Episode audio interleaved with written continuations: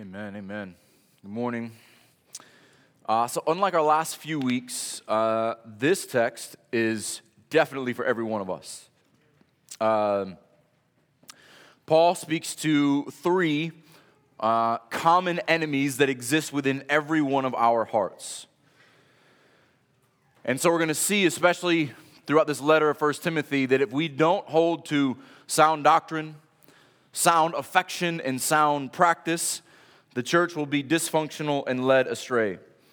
Um, so it is fitting that we left off with the statement that is kind of a, a Janus statement, um, meaning looking back and looking forward, where uh, Paul says to teach and urge these things. That is certainly true for what we talked about last week, and it is absolutely true for what we talk about this week. And so, since our text is loaded with application and self explanatory, I won't do much by way of introduction.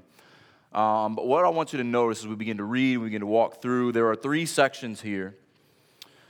But the heart of our text is a heart of contentment. And that section is sandwiched between the enemy of false doctrine and the enemy of false desires. So the heart of contentment on one side, the false doctrines that lead some astray, and the other side, the false desires that lead some astray. And I think uh, we can read the necessity for contentment through this entire text. So I'm going to begin reading in uh, 1 Timothy chapter 6, verse 3, uh, and um, actually 2c, it would be the, the last part of 2 uh, through verse 10. Teach and urge these things. If anyone teaches a different doctrine and does not agree with the sound words of our Lord Jesus Christ, and the teaching that accords with godliness, he is puffed up with conceit and understands nothing. He has an unhealthy craving for controversy and for quarrels about words which produce envy, dissension, slander, evil suspicions, and constant friction among people, who are depraved in mind and deprived of the truth, imagining that godliness is a means of gain. But godliness with contentment is great gain. For we brought nothing into the world, and we can take any, and we cannot take anything out of the world. But if we have food and clothing, with these we will be content. But those who desire to be rich fall into temptation, into a snare, into many senseless and harmful desires that plunge people into ruin and destruction. For the love of money is a root of all kinds of evil. It is through this craving that some have wandered away from the faith and pierced themselves with many pangs. Let's pray. Heavenly Father, we come before you this morning. We're just in awe of your greatness and your love and your mercy and your grace for us. That we sinners who have idol factories in our hearts, we would create anything and everything in our own image that we would not bow before you. But we praise you that you knew the wickedness of our hearts. You sent your Son to die in our place, and you sent your Spirit to seal us and preserve us and shape us into the image of Christ. We praise you for this. Lord, we pray for our hearts that we wrestle against, like the Apostle Paul. The things that we do that we don't want to do. The things that we keep doing. Lord, may you convict our hearts this morning. May you expose the idols within each one of us. May you guard us against false doctrine. May you guard us against desires for riches and manly appeal and power and gain. Would you create in our hearts a spirit of contentment, of love and joy and peace and rest in our Savior? Would you build up your people that we might glorify you, that we might find all our contentment, all our satisfaction, all our sufficiency in the true and living God.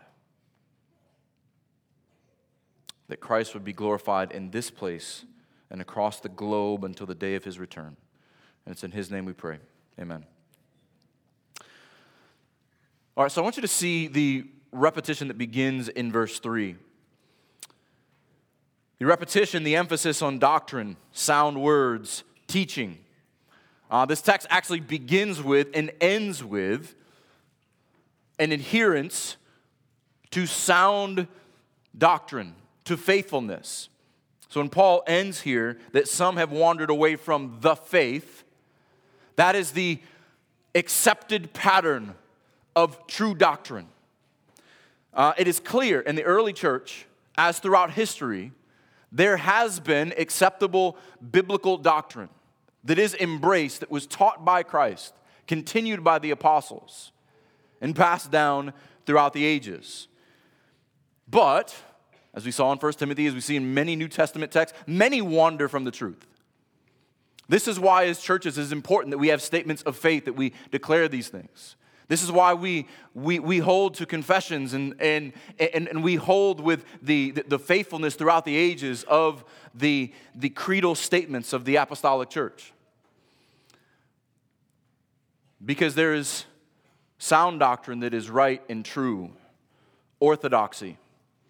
There is heterodoxy, that is literally the word that's here in the text, that is other doctrine.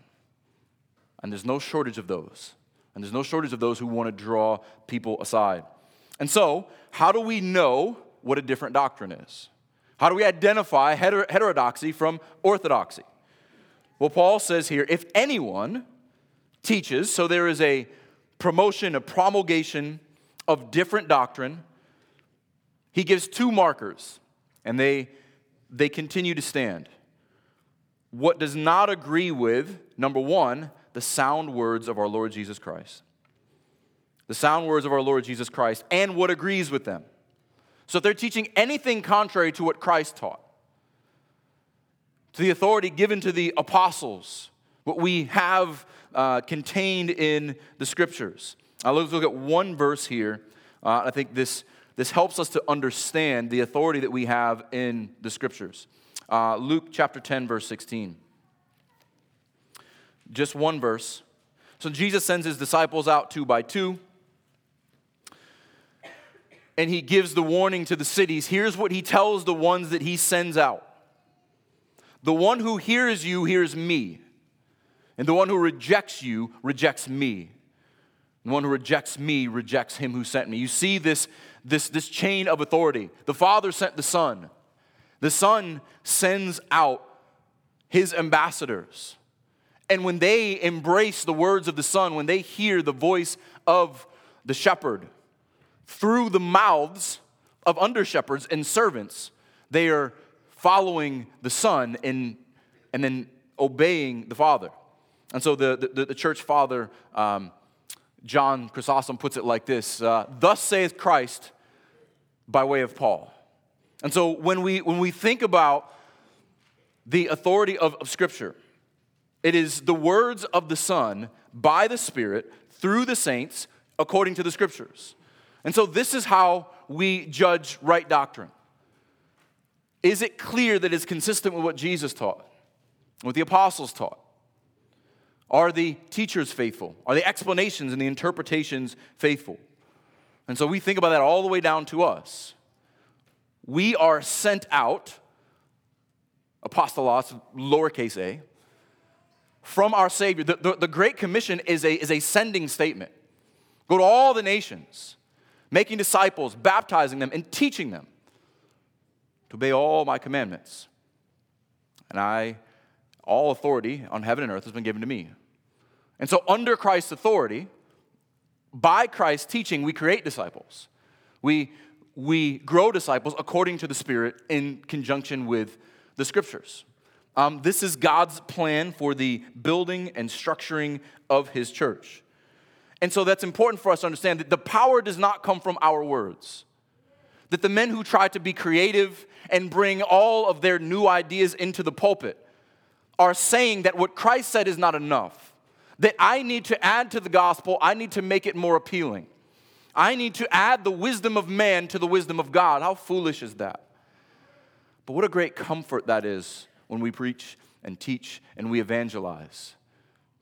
That the power is in Christ by the Holy Spirit.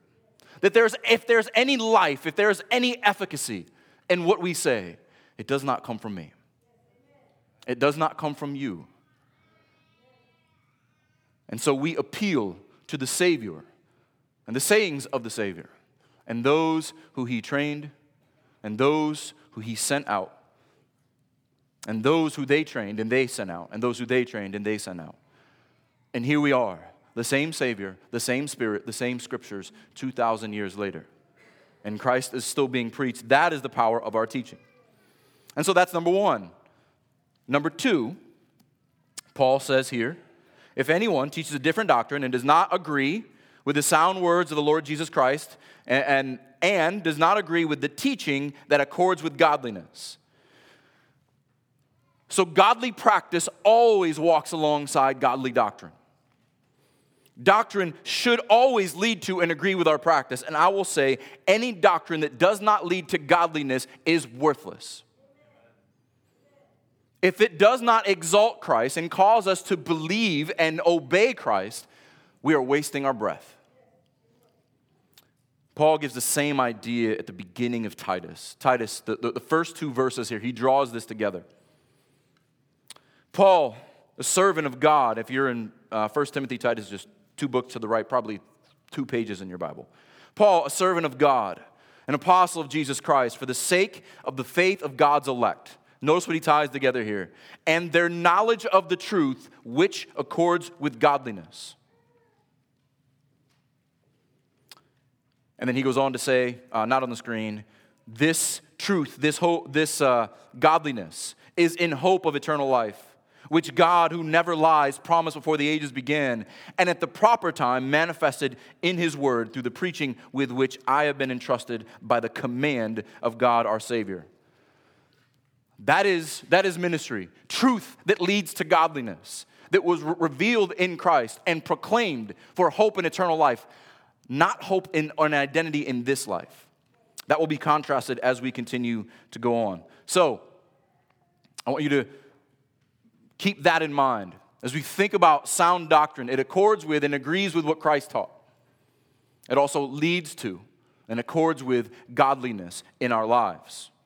There are more marks of this false teacher, of this, this enemy of godliness. He goes on in verse 4. He is puffed up with conceit and understands nothing. So, we're going to talk about two things here what he is and what he has. Here's his identity, here's his, his being. He is puffed up with conceit. He is delusional. The uh, Greek here is very pictorial. It's his head is in the clouds.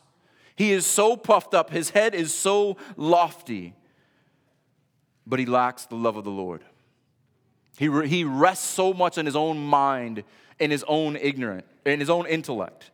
This is someone who is yet so, so smart, yet so stupid. So the mixing of the puffed up with conceit, this is the arrogance of the intellect. The arrogance of the intellect. I know so much and I am so smart and I am trusting so much in myself that Paul says it results in understanding nothing. Absolutely nothing. If you think you are so smart that you need nothing else to be added to you, you know nothing.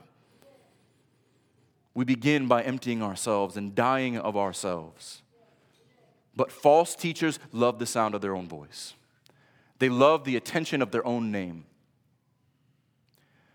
They love being the smartest one in the room, being told how smart they is. And this is tough because for, for, men, this is, a, this is a very tempting pride. But they, they show themselves in their identity.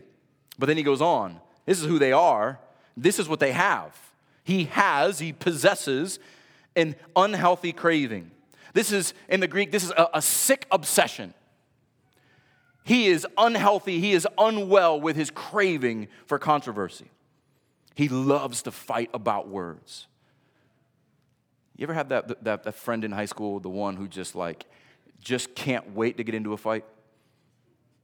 Just loves to argue. Maybe you got that, that friend in college who, who loves to argue. Um, I think we, we know how dangerous this is because how quickly people love to get into philosophical and theological arguments. They love quarrels, not about primary issues, it's always secondary issues. tertiary issues. They spend more time creating division within the body of Christ than, than, than unity. I know many of us in our cage stage, some of you are still in it, loved controversy more than you love seeing people grow in godliness. You loved winning arguments more than you cared that someone was perishing. You loved being right more than you loved loving your brother. We know how damaging this can be when you take essential things, unessential things, and you make them essential.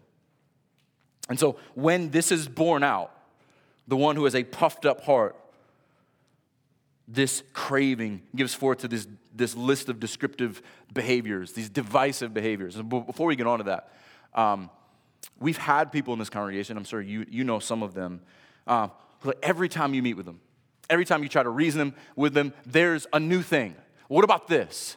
This is the thing we must be upset about right now. And this is the thing we must be upset about right, right now. Um, as, a, as a young, naive pastor, I tried to reason with them. Um, but as I grow, I have less and less patience for that. Like, if you won't take counsel, if you care more for arguing, this probably is not the church for you. The door is over there. Uh, this is also what Paul says in Titus, and uh, this is a verse I go to often because our culture doesn't like church discipline. But Paul speaks about division more than almost anything else, right next to sound doctrine. Paul says here in Titus chapter 3, verse 10 As for a person who stirs up division, after warning him once and then twice, have nothing more to do with him, knowing that such a person is warped and sinful, he is self condemned. If you don't see the importance of unity in the body of Christ, if you don't see the great mercy and grace you have been given that cause you to love the Lord who loved you enough to send his son to lay down his life for you, that you would stand arm in arm with, with, with another brother who may be immature in one way or another, you miss the whole point.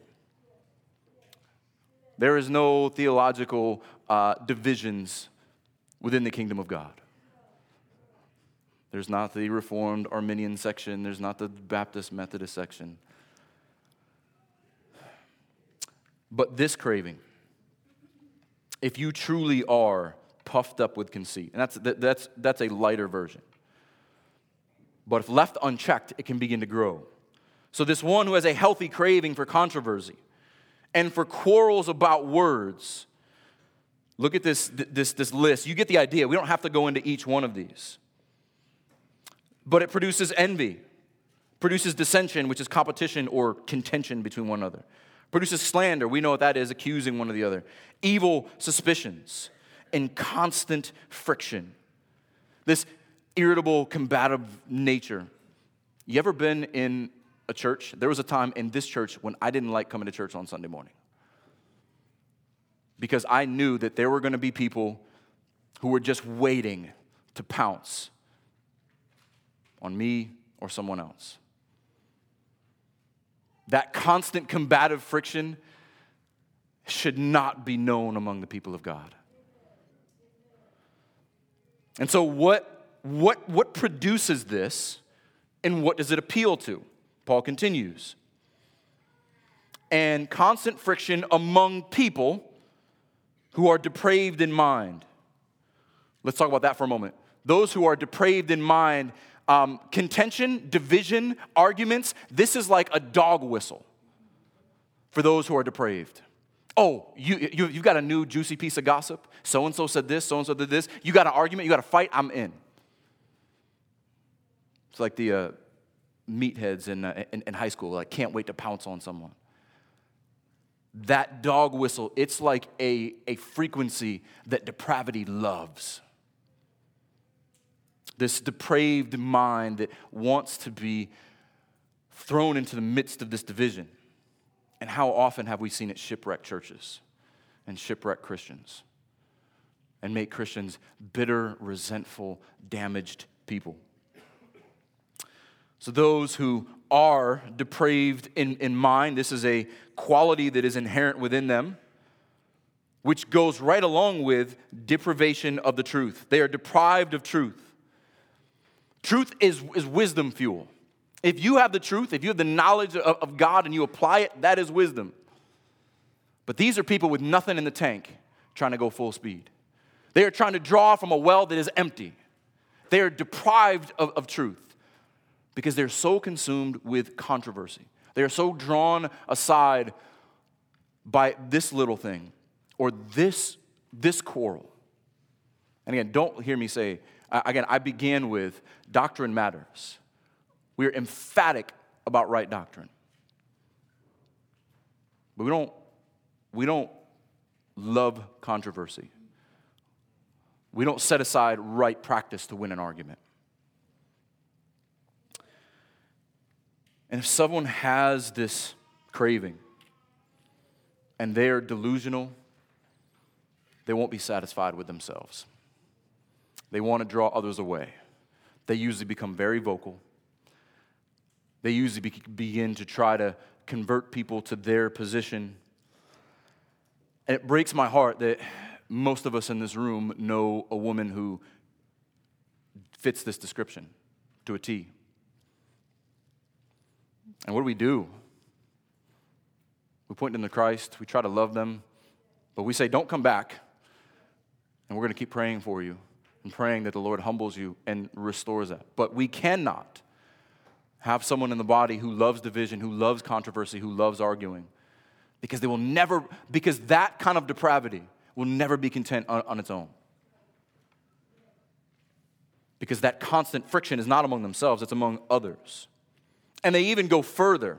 Those in, in, in, Ephesus took it one step further. And it's not unique to Ephesus. But Paul says here that they're depraved in mind, deprived of truth, imagining that godliness is a means of gain. So, this appearance of godliness, I'm going to act this way.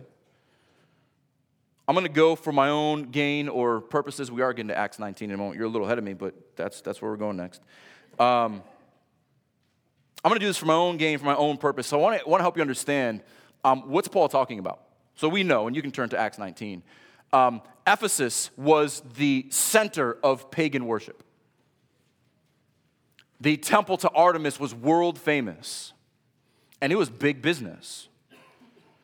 So when you look at Acts 19, Paul was there several years, years earlier, but you think that now that Timothy's there and a, and a church is planted, that this is no longer an issue?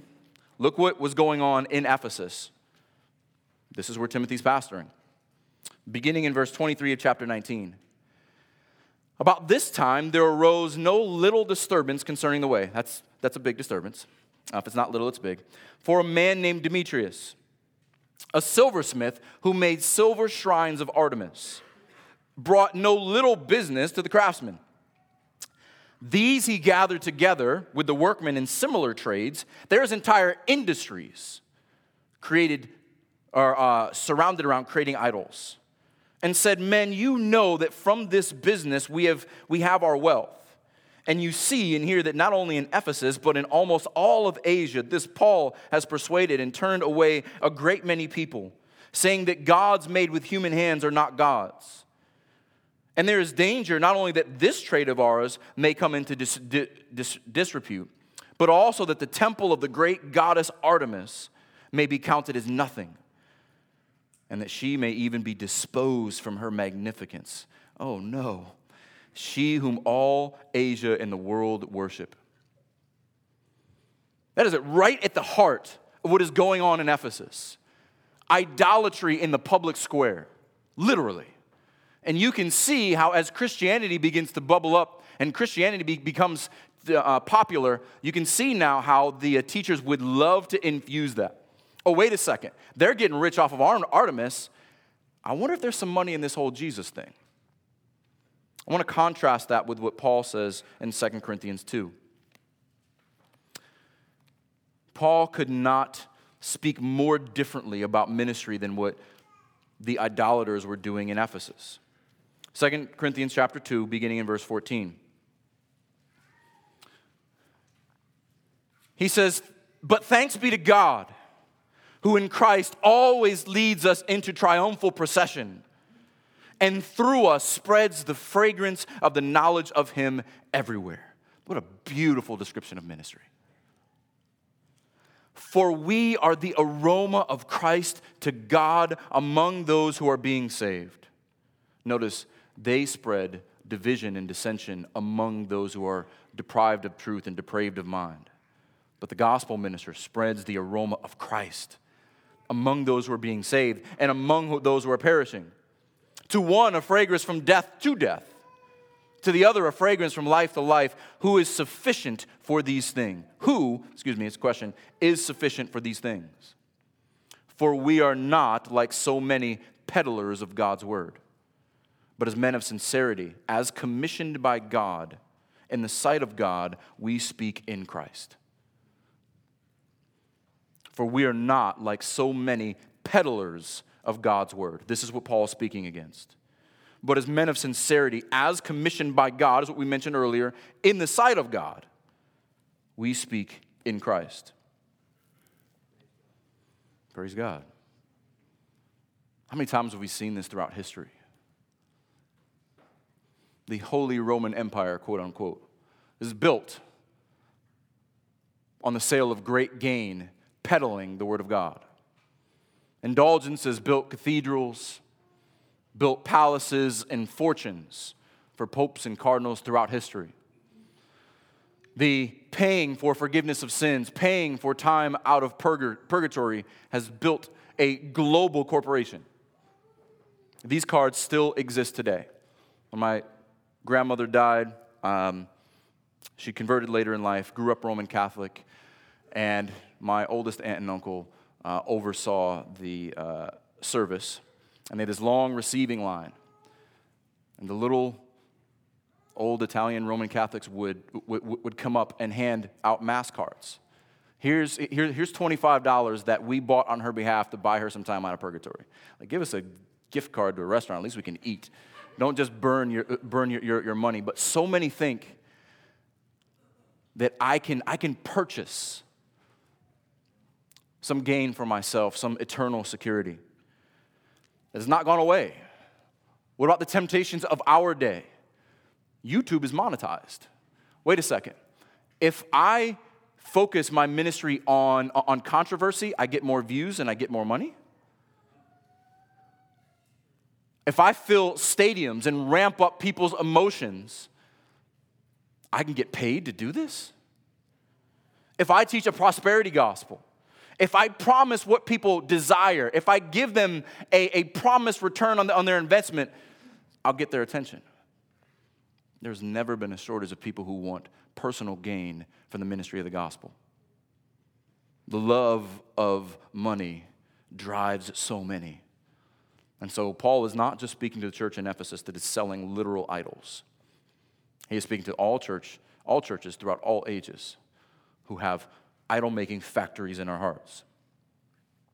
In complete contrast to this, Josh and I were at a pastor's fraternal um, brotherly gathering of uh, faithful Reformed Baptist guys in, in the uh, Southeast. And this could not be further from the truth, further from this example.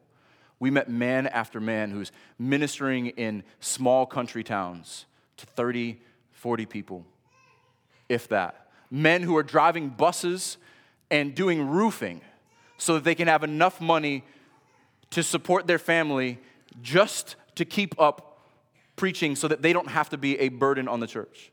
I met man after man who cared nothing for salary, who cared nothing for, for, for number, who, who preach with, with, with passion, who shepherd with, with conviction. And I love meeting those guys. That is such an encouragement because it is so far from what the world promotes. And so here's the question to consider Is the gospel, is serving Christ its own reward? And what is true gain? As we're going to see in just a moment, it certainly is not money, fame, or power. And so as we get into this, this middle section, the heart of our, of our text, I want us to examine our hearts here. And so I'm going to give us some time to do that give you some things to think about, to consider, and examine yourself. Because, like I said, this applies to every one of us. So, moving on, verse 6. But, this is a sharp contrast. It's about as, it's about as sharp as it can get. Because right before this, they think that godliness is a means of gain. But here in verse 6, godliness with contentment is great gain. They could not be further from each other. And then Paul is saying how far they are from the truth. We talked about godliness a few weeks ago. This is a term that shows up quite a bit in Paul's pastoral letters. His concern for right doctrine and godly practice.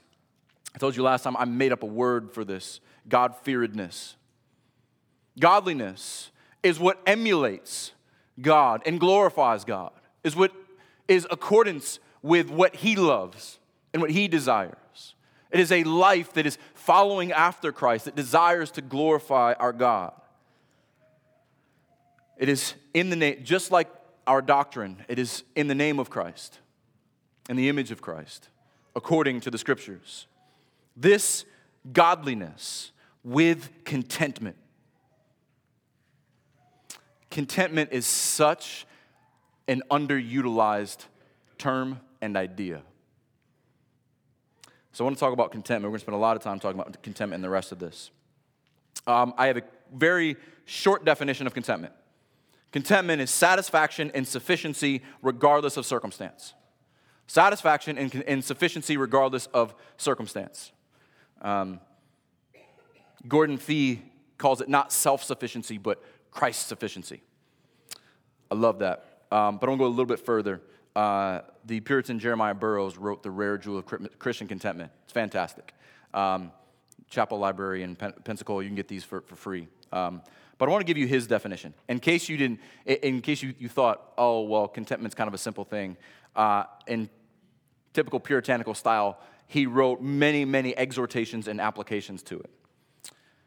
But here's what he says here's how he defines it Christian contentment is that sweet inward, quiet, gracious frame of spirit, which freely submits to and delights in God's wise and fatherly disposal in every condition.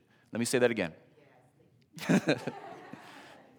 Christian contentment is that sweet, inward, quiet, gracious frame of spirit, which freely submits to and delights in God's wise and fatherly disposal in every condition.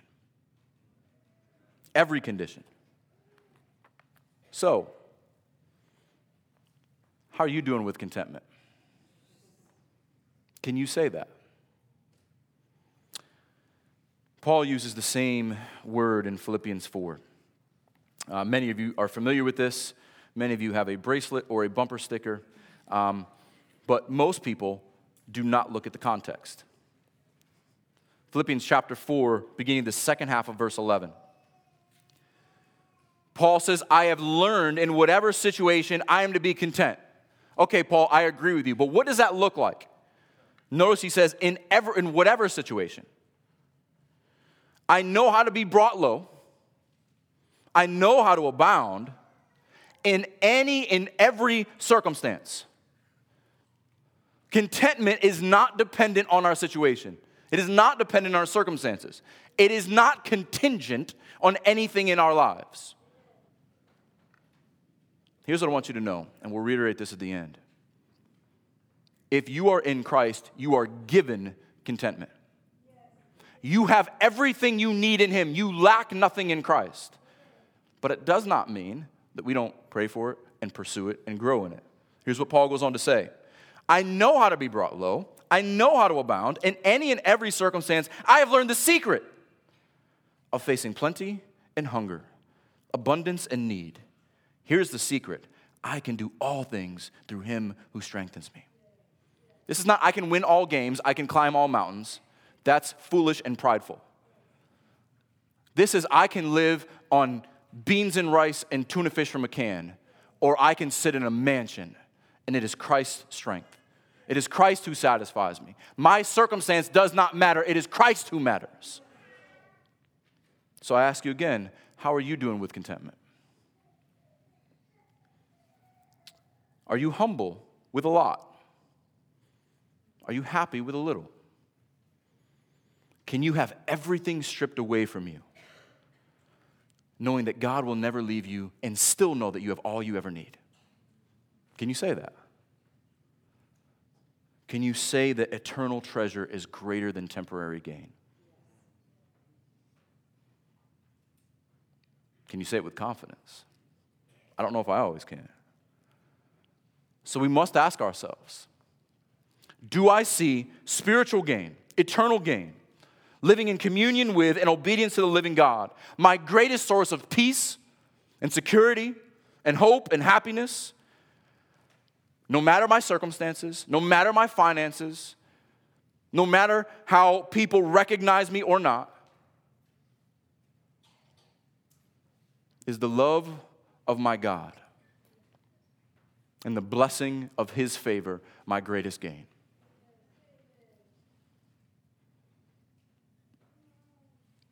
Every one of us should be examining ourselves at this moment because every one of us has failed in this miserably. Every one of us has affections that goes off in every different direction. And in case you are still tempted to think that you're defined by the number of zeros in your, in, in your bank account, the clothes on your back, or what other people think, Paul takes it a step further. He gives us a New Testament proverb in verse 7. For, this is a comma, this is an illustration to show because, case you didn't understand this godliness with great contentment thing, for we brought nothing into this world and we can take nothing out of this world. Here's another question for you Will what you hold most dearly outlast this world? Will what you hold most dearly outlast this world?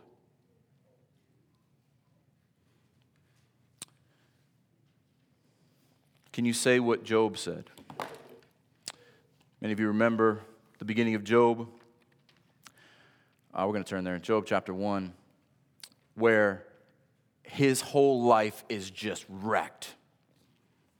Everything, except his lovely wife, is, is taken from him. What does Job do in chapter 1, verse 20? Then Job arose and tore his robe and shaved his head. It wasn't as cool back then as it is now. Um, and, he fell on the ground and worshiped.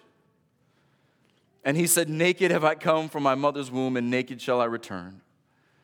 The Lord gave, and the Lord has taken away. Blessed be the name of the Lord. And in all this, Job did not sin or charge God with wrong. Could we do that? Could we say that? We haven't been through a fraction of what Job has been through, and man, that's tough to say.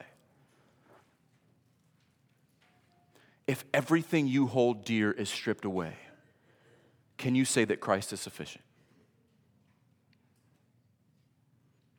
If everything you hold on so tightly to, if everything you think defines you is gone, can you say the Lord gives and the Lord takes away? Blessed be the name of the Lord.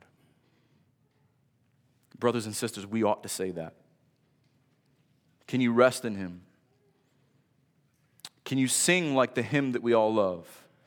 Though Satan should buffet, though trials should come, let this blessed assurance control that Christ has regarded my helpless estate and has shed his own blood for my soul.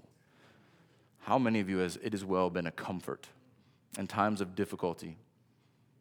Can we say that? Trials will come. But I remember Christ who shed his blood for my soul. I remember Christ who, as we sung earlier, he left his throne above. He put away all of his own riches, put away everything that would have made him comfortable as the God of all gods, and walked in discomfort, and walked in frailty, and walked in humanity, and walked perfectly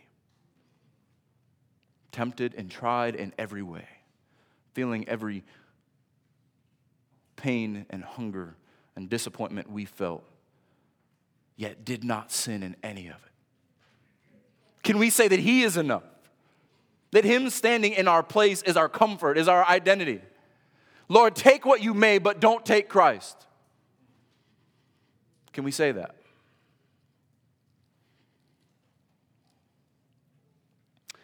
And if you're still not convinced, Paul goes on in verse 8. But if we have food and clothing. With these we will be content. He doesn't say, with these we should be content. He says, with these we will be content. This is all Jesus had when he walked this earth. Foxes, they don't have a place to sleep, neither do I. Can we say that? This, uh, co- th- this clothing here is literally, literally covering. Uh, so it probably includes some kind of shelter too. Um, but it's all we need. That's all Jesus had food and clothing. We live in Florida and AC. We can just slide that one in there. if we didn't have AC, most of us wouldn't be here, and Florida would be a lot quieter. Um, but seriously, can we say this? Paul is seeking to put our needs in perspective. How many of us have treated so many things like needs? Here's another question How long is your list of needs, quote unquote? What do you think you really need? The Lord will provide what you need. How many of us have let our wants begin to add to our list of needs? I want you to turn to Luke chapter 12. I'm going to spend a little bit of time in here because if we're going to talk about what pleases Jesus, we should probably go to the teaching of Jesus. It might provide some wisdom for us.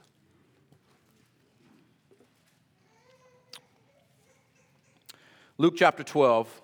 I want to read, I want to read verse uh, 15, and then I'll jump forward to verse 22. So, when two guys are arguing about money, because two guys never argue about money, Here's what Jesus says in Luke chapter 12, verse, verse 15.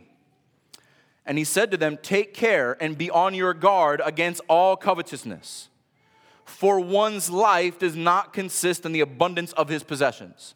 How many of us have believed that lie? So he goes on. Here's how Jesus teaches an application, verse 22. And he said to his disciples, Therefore I tell you, do not be anxious about your life, what you will eat nor about your body what you will put on. Same two things Paul addresses here food and clothing. For life is more than food, and the body more than clothing. First, he's going to talk about food. Consider the ravens. They neither sow nor reap, and they neither have storehouses nor barn, and yet God feeds them. How much of more value are you than the birds? And which of you, by being anxious, can add a single hour to the span of his life? If then you are not able to do as small a thing as that, why are you anxious about the rest? God feeds the birds. Aren't you more value than the birds? Okay, now you're worried about clothing? Consider the lilies. How they grow. They don't toil or spin, they're not making their own clothes. Yet I tell you, even Solomon in all his glory was not arrayed like one of these. But if God so clothes the grass, which is alive in the field today and tomorrow is thrown in the oven, how much more will he clothe you, O you of little faith?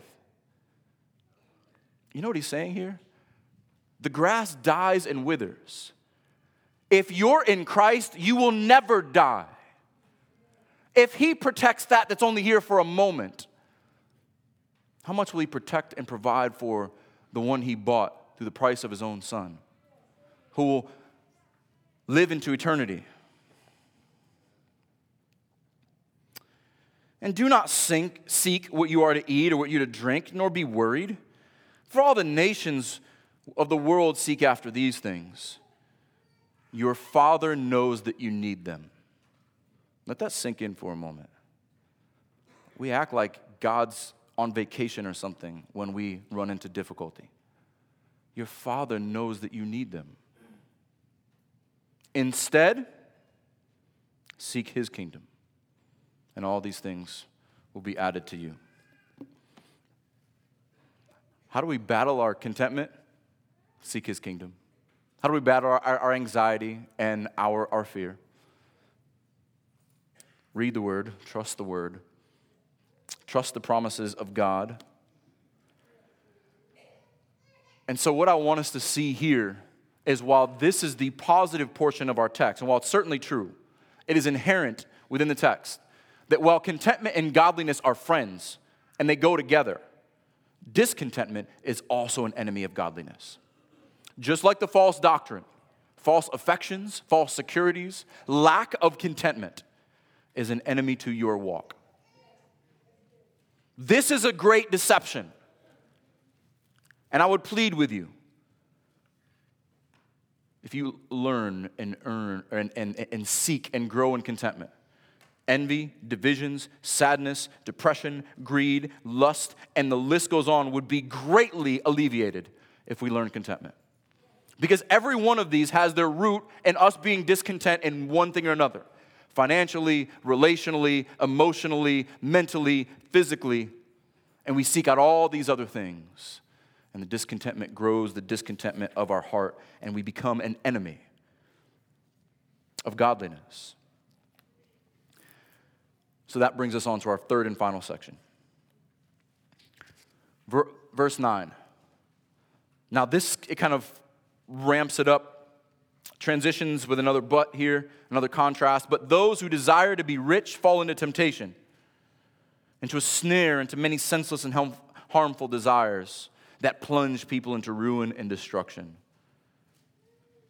This desire is a stark contrast to contentment. This is posed like an addiction. And like any other addiction, that desire to be rich will never be satisfied. It's like this, this carrot that is dangled out in front of you that keeps you marching right along. And you can never grab it, but it's always so close. But like any other addiction, just one drink, just one click, and then the next, and then the next, and it will never be satisfied. Arthur Schopenhauer, who's a German philosopher, stated this well. He says, Gold is like seawater. The more one drinks of it, the thirstier one becomes. I want us to look at Ecclesiastes chapter 5. There is nothing new under the sun, and Solomon knew this well. Solomon, who was a very rich man himself, saw the futility of his own riches. But man, this could have been written five minutes ago. Ecclesiastes chapter 5, verse 10. He who loves money will not be satisfied with money. Amen. Nor he who loves wealth with his income. Amen. This is also vanity. When goods increase, they increase who eat them. And what advantage has their owner but to see them with his eyes? Translation The more money you have, the more places your money goes. And so all you get to do with all your money is watch it leave. But verse 12 Sweet is the sleep of a laborer, whether he eats little or much, but the full stomach of the rich will not let him sleep. Those who are content in their, in their, their day's labor, there is something sweet in that sleep. I put in a hard day's work. I know what I did, I know what I earned, and I'm done. But the guy who's always thinking about the next thing, the next dollar, the next benchmark, the next thing to earn, you can't sleep because that addiction is driving you. How many rich people are really happy? Ever met one? I've met a lot of them not happy ones. This text that we're in, this, this uh, verse here, verse 9, there's a downward progression in it. It's a desire of temptation into snare, into harmful desires that plunge people. It's very vivid. It's kind of working its way down all the way to depths of destruction.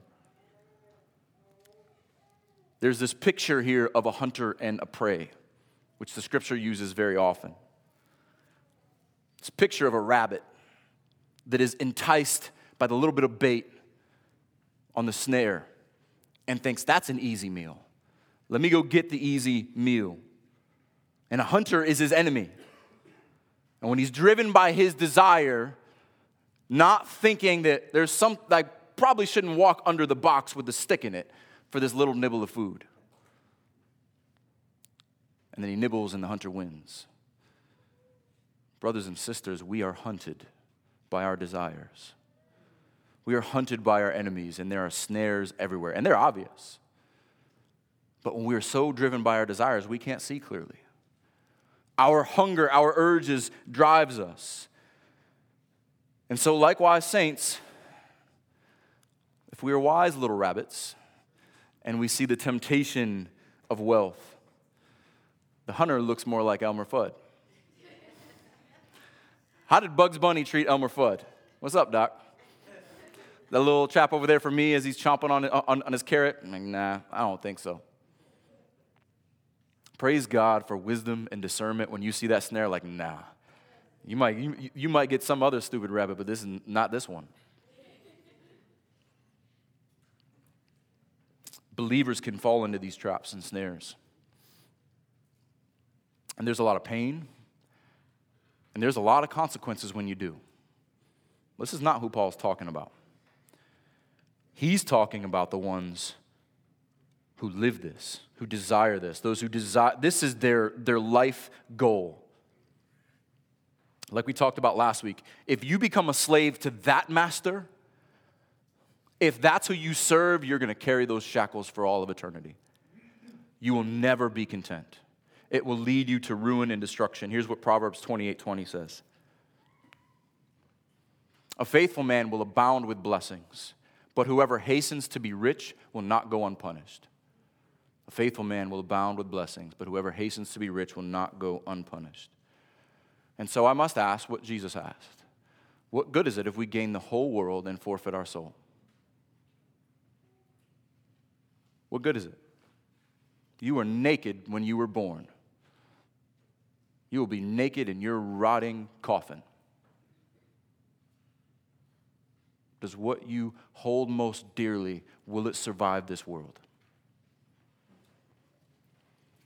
Final verse here. Verse 10 For the love of money is a root of all kinds of evils. It is through this craving that some have wandered away from the faith and pierced themselves with many pangs. Four, it gives further support to what he's been saying all along and gets to the root of these desires. Where do these, where do these roots stem from? Where do they get their nutrition from? Our sinful hearts. For the love of money is a root of all kind of evil. Where do our love and our affections come from? Our hearts, the center of our being. It's where the root of these weeds grow. So I want you to see over the next few minutes what you, what you love, you will follow and you will worship. You will make it your God. And that is why the Lord says, You must love me with all your heart, soul, mind, and strength. Everything else depends on that. You can't love other people if you don't love the Lord. I love how people love to love how people love the quote, love your neighbor. Do you first love God? Because if you love your neighbor without loving God, they're an idol too. But if you love money, it cannot deliver on what it promises. But it'll keep promising, but it's a liar. And so we, we must clarify here. For the love of money, it's not money. Money is not evil. Money is amoral, not immoral, amoral. It is without moral character. Money is a tool, like a hammer or a saw or a chisel. It's just what you do with it. Money is a tool for you to use. You must not be a tool to that money. It is the love of money, not the money itself. You know how you can tell if you have an unhealthy love of money? How do you act when you don't have it? How do you act when you have a lot of it? How do you act when you have to give it away? How tightly do you hold on to it? And money is not the root of all evil, it is a root of all evil. There are many roots of evil, and every one begin in our wicked hearts. Because whatever is fertilized, whatever is watered, it will sprout up and it will bear fruit. And so we have to examine our wicked hearts. What am I watering? What am I fertilizing? What root am I allowing to grow up in my own heart?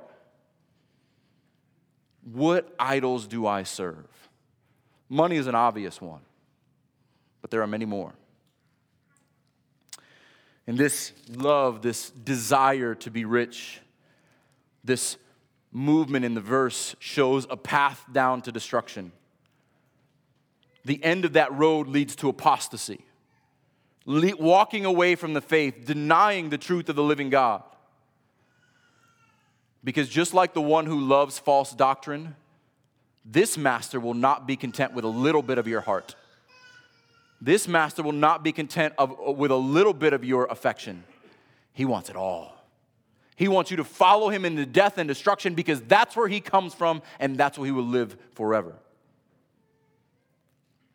This language here, the one who has wandered from the faith, who are pierced with many pangs, this is very vivid. It, it, it's, it, it's hard to get uh, in the English, but there's a sense of being pricked with difficulties.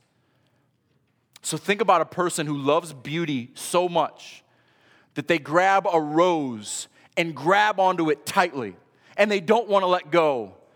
And they wonder why they're in pain and why they're, they're, they're, they're bleeding, but they're obsessed with what they think is beautiful and it's just harming them. This is the one who's holding on to, holding on to money so tightly. It's beautiful. I love it. As blood is running down their arms, as they are bleeding out, leading to destruction. Anyone ever pursued money as an end goal?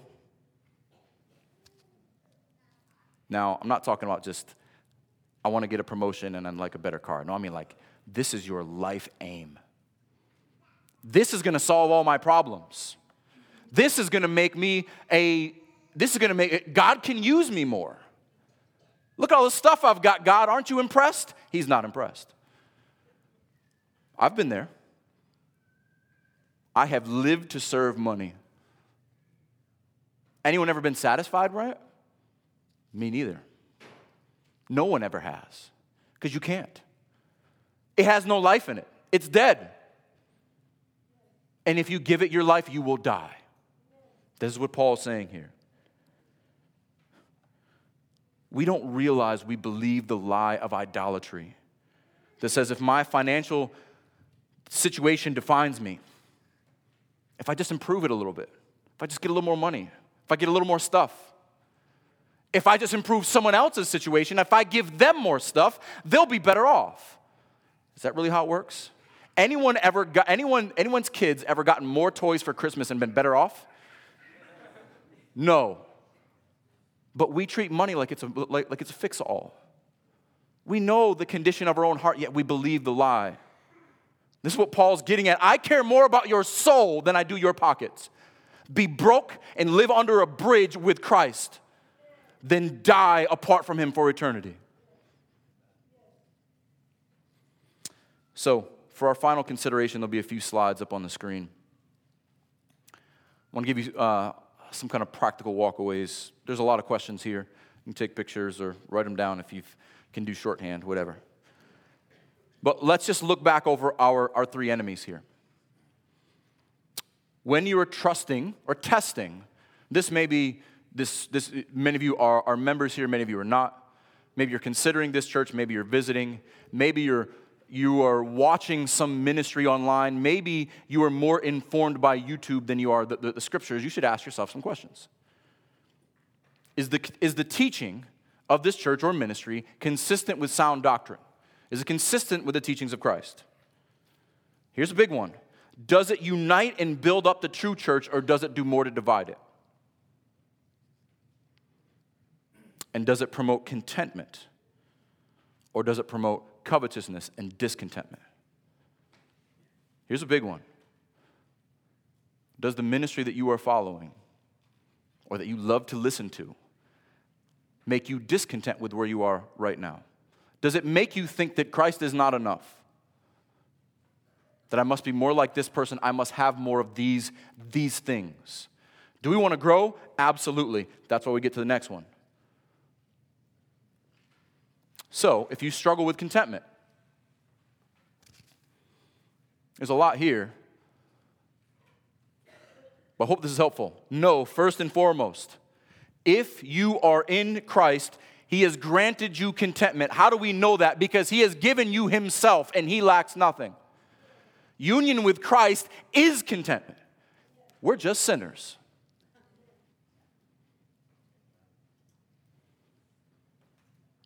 Yet, like faith, like our gifts, we can grow in it. We can fan that flame.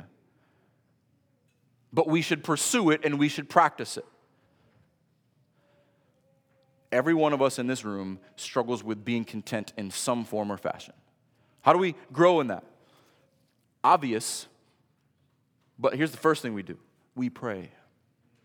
We petition the Holy Spirit for his aid in this. It is a good prayer to say, Lord, I know you are enough, but I don't act like it. I'm driven by my own fears, I'm driven by my own d- d- desires.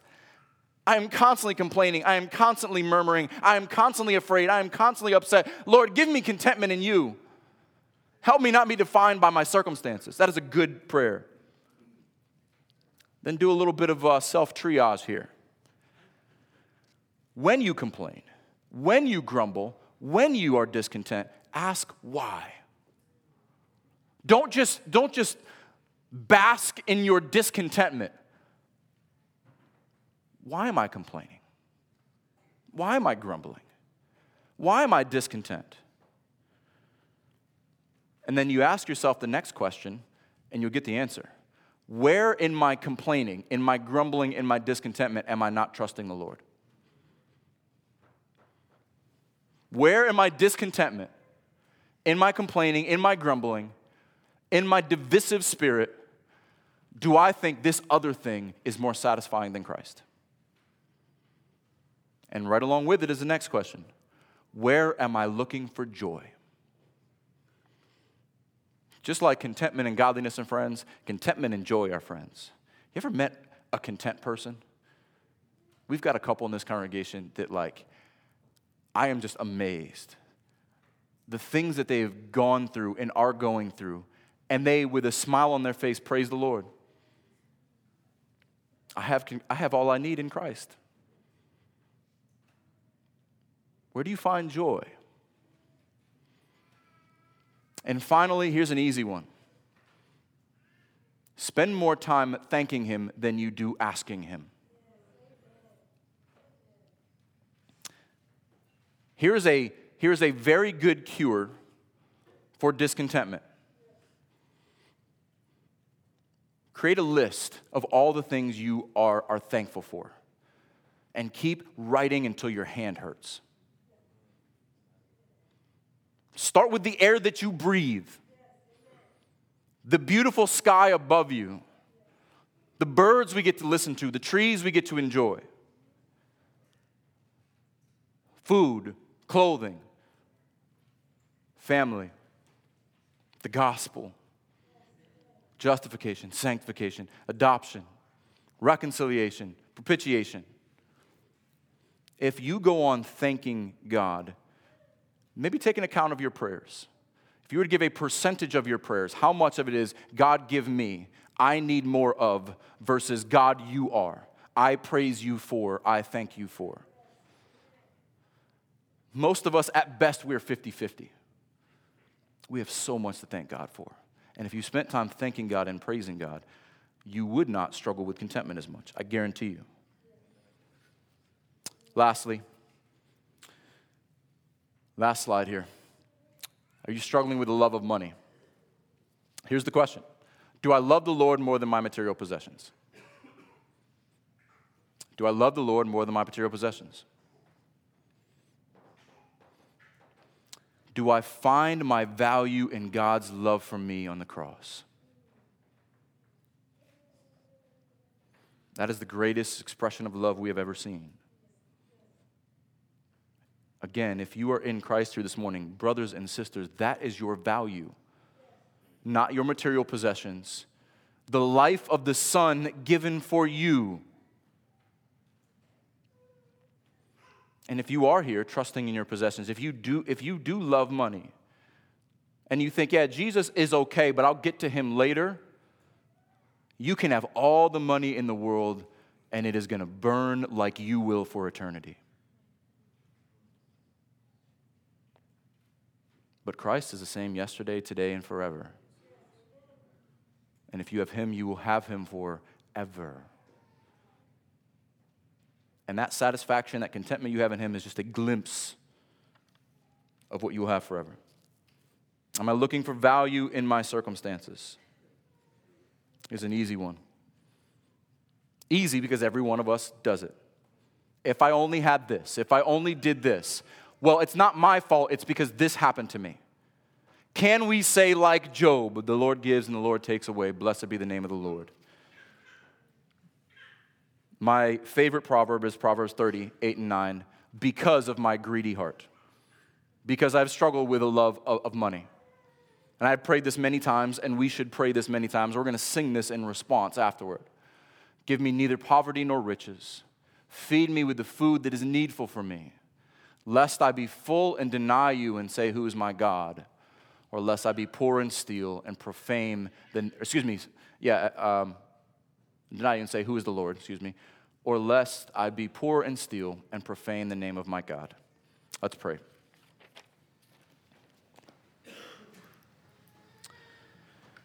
Heavenly Father, we praise you this morning. We praise you this morning.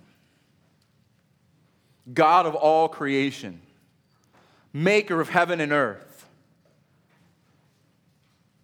The earth is full of the glory of the Lord.